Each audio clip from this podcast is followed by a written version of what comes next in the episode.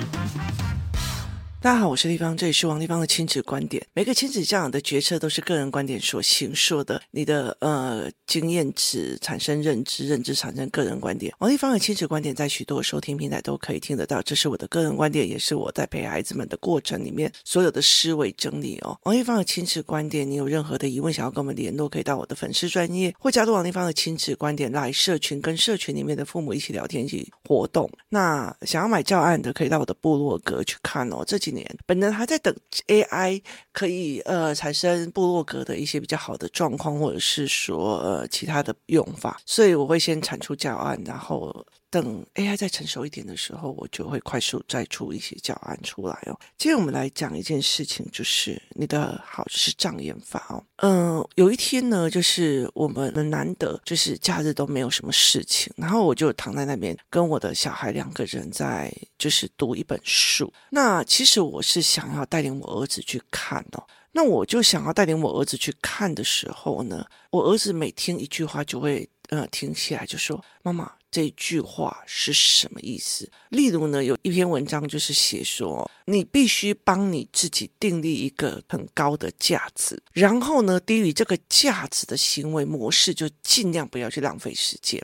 那他是在讲一个专业人士跟有钱人的思维模式，他就问我是怎么一回事哦，这是什么样的意思？那我的意思是说呢，如果呃，巴菲特跟他对话一秒是一万块，好，那。你觉得你叫巴菲特去打扫厕所啊，家里要洗厕所啊、洗碗啊，然后呃，他要花很多时间在家务上，那你觉得值得吗？不值得嘛？他的意思就是说，你宁可拿钱去叫他，然后去聘请一个终点的家事服务者去帮你做，你也不要自己去浪费你自己的财务钱去做。然后他又开始问了很多的，例如说评估者成本或评估者在吗？他就一路一直问，一直问，一直问哦。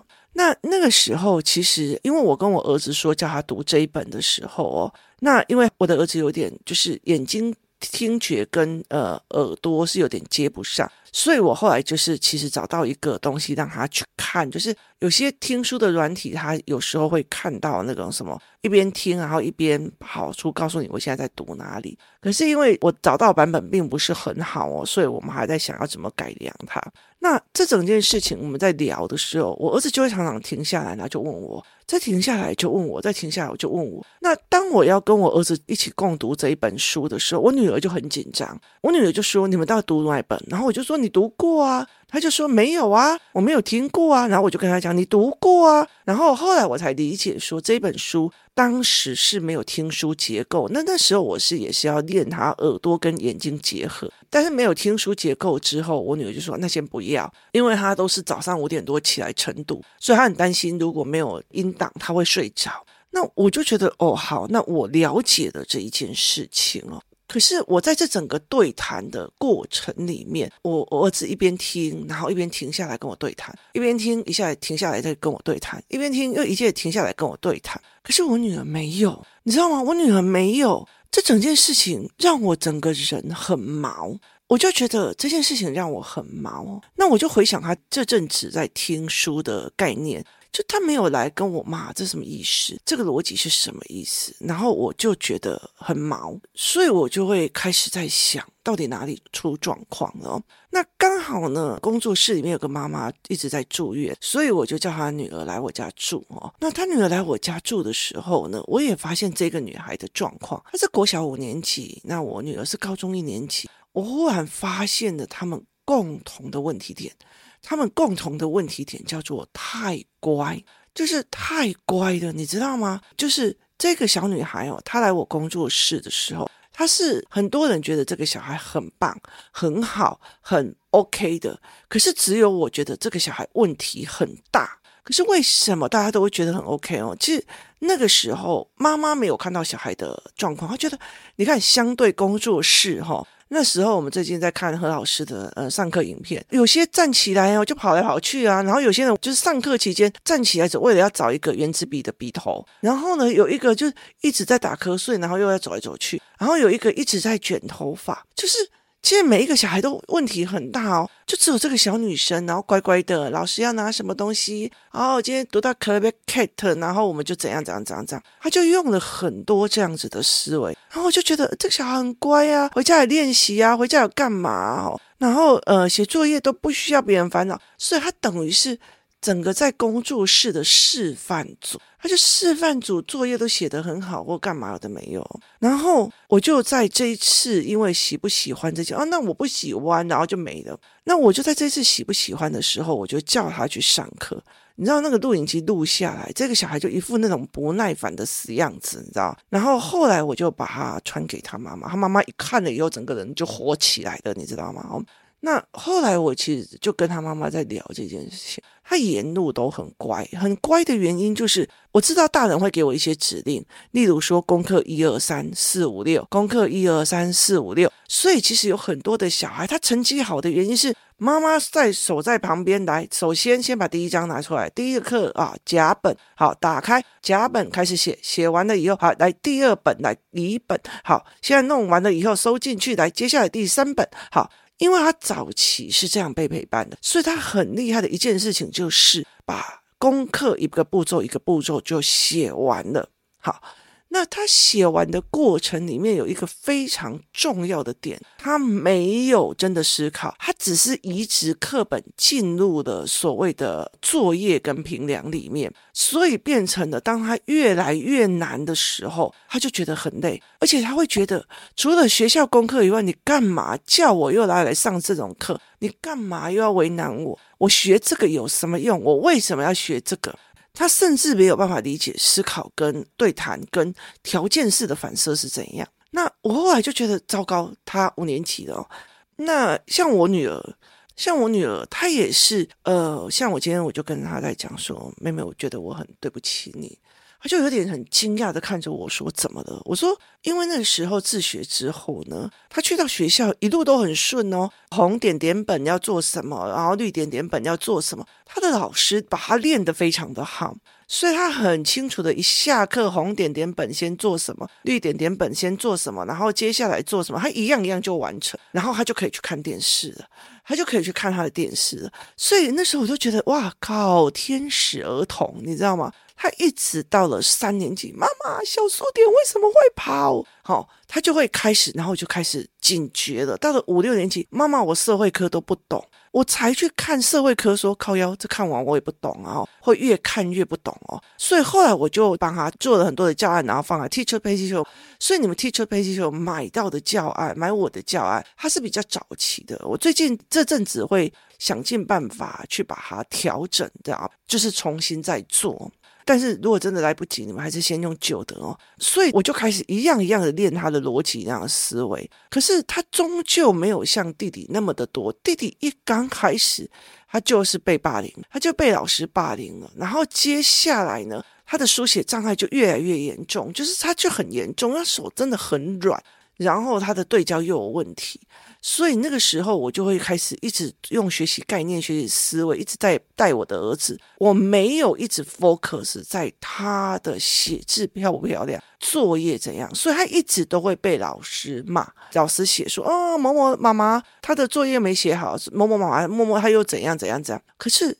每一次他遇到问题，我就要解决，我就要去想解决方法。他把机器照放云端的时候，我就要去找解决方法。他说：“妈妈，我那个那个数学我搞不懂，为什么要背乘法？”好，所以我去做的乘法怎么来的这个教案，我用这样子的思维逻辑去做这一块的整块的思维哦。所以这对我来讲是一件非常有趣的一个概念哦。所以。我的儿子非常非常的理解一件事情，就是说他很清楚知道加法怎么变乘法，乘法怎么变除法，它是一个量感的分配哦。所以如果照学校的这个逻辑来讲，如果之前有上过我数学线上的概念，是数学思维的概念的时候。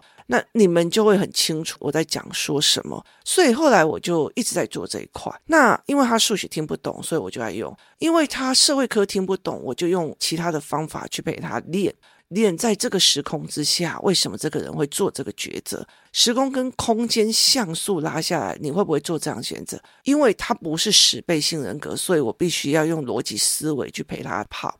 所以这样子的孩子，我就一直这样子。所以他常常就问他妈妈这一句话是什么意思？停下来，然后我们就开始一直讨论啊，哦，例如怎样怎样怎样啊，然后再举例呀，然后我们就再把它讨论这样。然后我就发现我女儿她会照着你的意思，或者照她的意思把这本书读完了，可是她没有想要问，她没有想要想。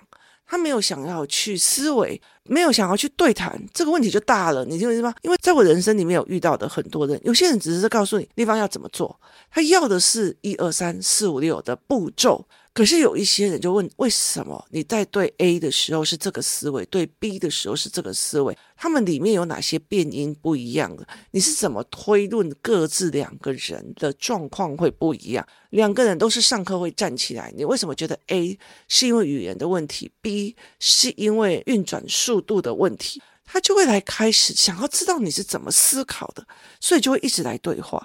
所以其实，在所谓的哲学的市场里面，或者是在所谓的研究生的概念里面，他是读了很多的书之后，或者在国外的概念，他是在讲一个思维。你讲一个说，哇，我我竟然知道那个亚里士多德是这样想的诶，然后你就会想要去跟人家讨论，所以你就会有那种想讨论的欲望。我光看到我女儿没有讨论的欲望，我就觉得糟糕了，这不行了。因为前面一刚开始几本的时候，他还会跟我讨论，可是后面其实就没有了。那我就觉得糟糕，这问题大了。为什么？因为他就像写学校笔记跟读书心得这样子的方式在阅读，这不是不是把字看完的就叫阅读哦。阅读有很多种样，不把字看完，读书读新的报告写得出来，作业写得出来，这叫看完。所以后来我就跟他道歉。我后来其实在思考一件事情，我就跟我女儿在讲一件事事情，因为你太好了，因为你太好了，功课不需要我担心，什么也不需要我担心。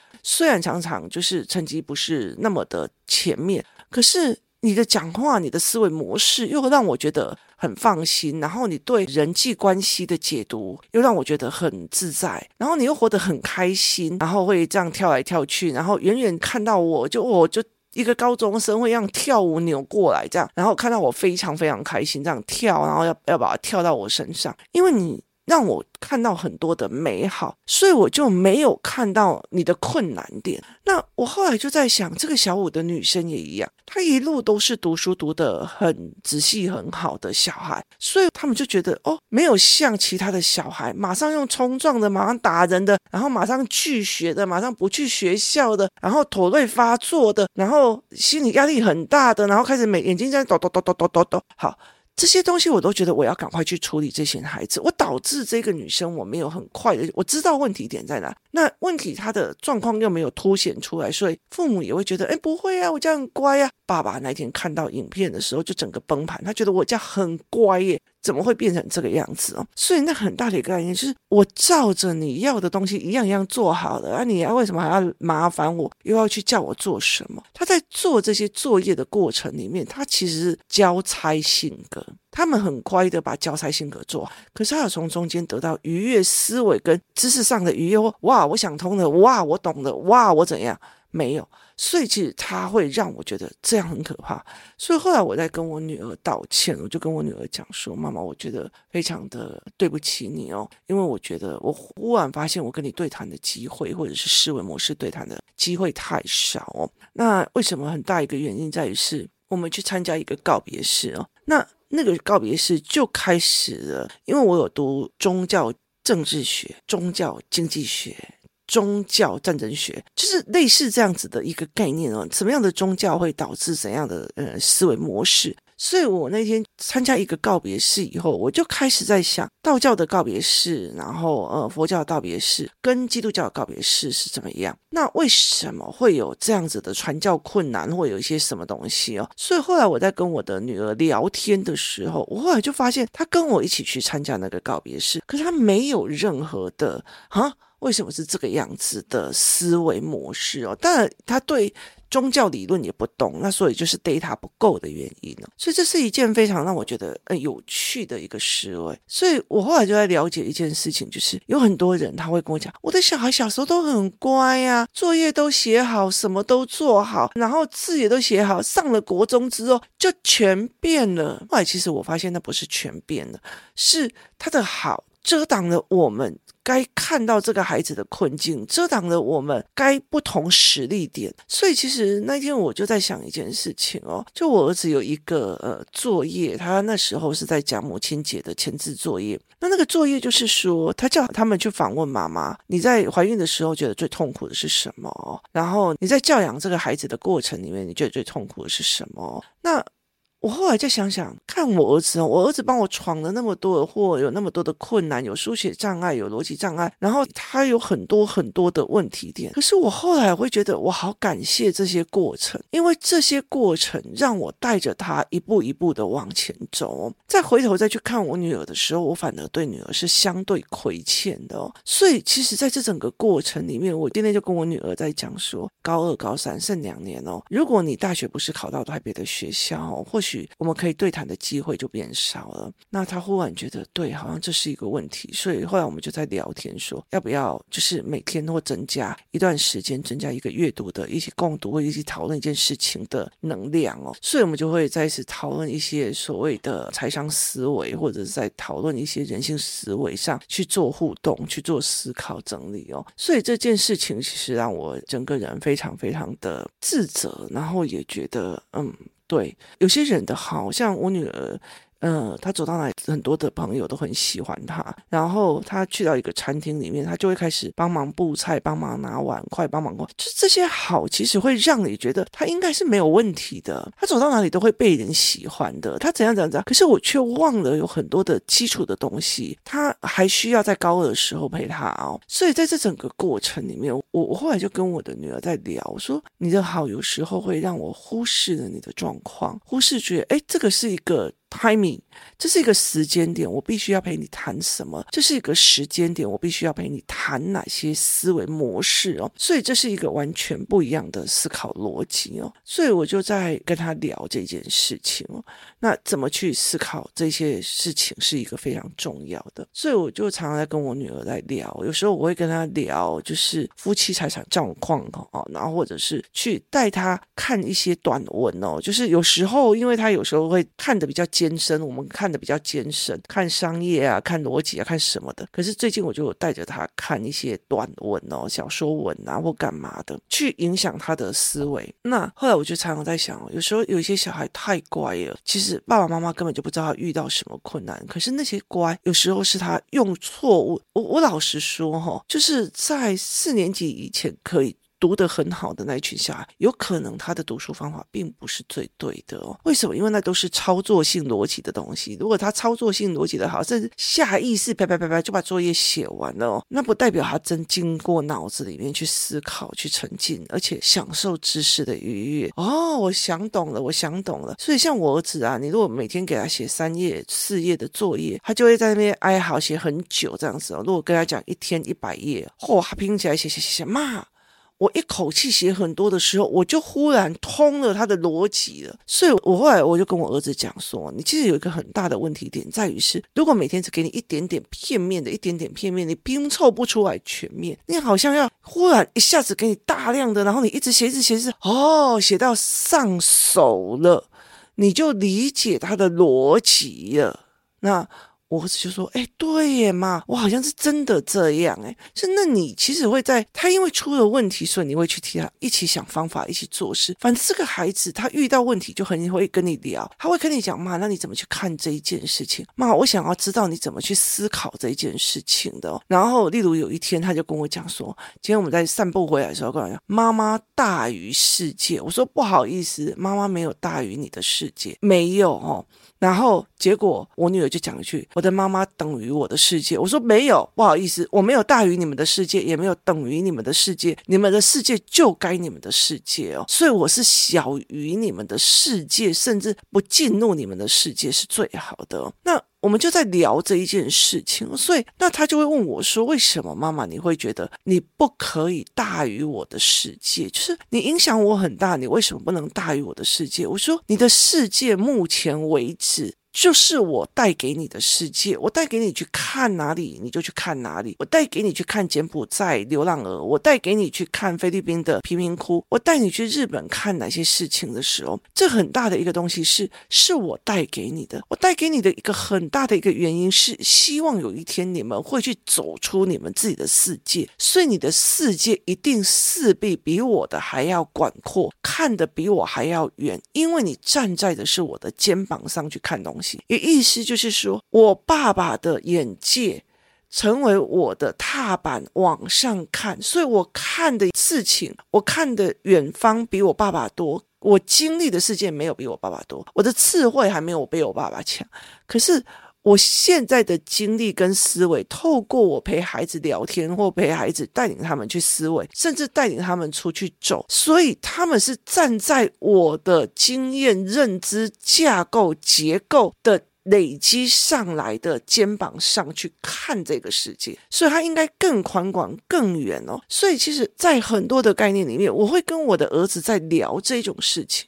那女儿就会跟着一起聊，那女儿也会跟我谈一些呃思维概念。有时候，有时候就是我们在跟她谈某些事情的时候，她讲出她的思维，那我觉得哦，这个孩子让我好安心，这个孩子不用我担心，因为他不会帮我惹任何麻烦，所以对我就相对安心。那可是他最近在读这些书的时候，我忽然发现不对，他没有对谈，所以他读的方法一定是错的。那我就开始觉得说啊，对，因为他上课下课自己早上去上学。自己下课回来，然后自己写完他自己的作业，联络簿也没有联络簿的，高中没有联络簿的，然后我也没有接到什么老师的讯息，什么都没有。他他就是一个独立的孩子的，所以对我来讲，我就觉得我没有去想到这一点，所以我后来就觉得很多的孩子的乖，其实反而是一种障眼法，他是障眼法，让父母没有看到这样子孩子的困难点，而且也因为他这种障眼法，导致很多的孩子妈妈觉得哦，我还可以再逼迫他什么，我还可以再教他做什么，我还可以再教他做什么，反而会。加速他的痛苦，跟加速他很快崩盘的一个概念哦。可是有些事情，我觉得当这件事情还没有显象的时候，我就会觉得没办法，我不用教，就是等到有一天，呃，妈妈理解了。然后真的就要求助了，或许那时候有缘，我们再来说。所以这是一个非常大的一个思维模式哦。所以有些小孩从小就就很皮很蛋很坏哦，可是有些小孩就是从小就很乖，导致你没有办法去看到他的盲点跟思维哦。那或许我们在谈的呃思维模式是比较比较难让人家理解的。可是对我来讲，我就会发现啊，如果你是这样子阅读的，你会蛮糟糕的，你会很困难，你会很痛苦哦，因为有些阅读的方式。是在学 AI，把它背进去就好。事实上，AI 就会取代你，而不是真的思维整理的一个概念。那我后来就在跟女儿在聊我们接下来的计划或接下来的思维。那她也看到我在想哪些事情哦。那所以我们其实会开始要想说，那我们怎么走共同的一个目标去做？这才是我们接下来想要一起去努力的哦。孩子越来越大了哦，他是站在我们的肩膀往上的。我常常会奉献很多的孩子。我记得在很久以前，我看过一本书，叫做《乖的孩子伤最重》哦。那很大的一件事情是在乖的孩子里面，或许像我女儿，她没有伤最重，可是却让我发现她是一个障眼法。有时候我觉得她的乖、她的认真、她的干嘛，其实有有时候。其实他遮掩的某一些部分，我需要去跟他帮忙，或者是给他一臂之力的一个时间点跟地方哦。谢谢大家收听，我们明天见。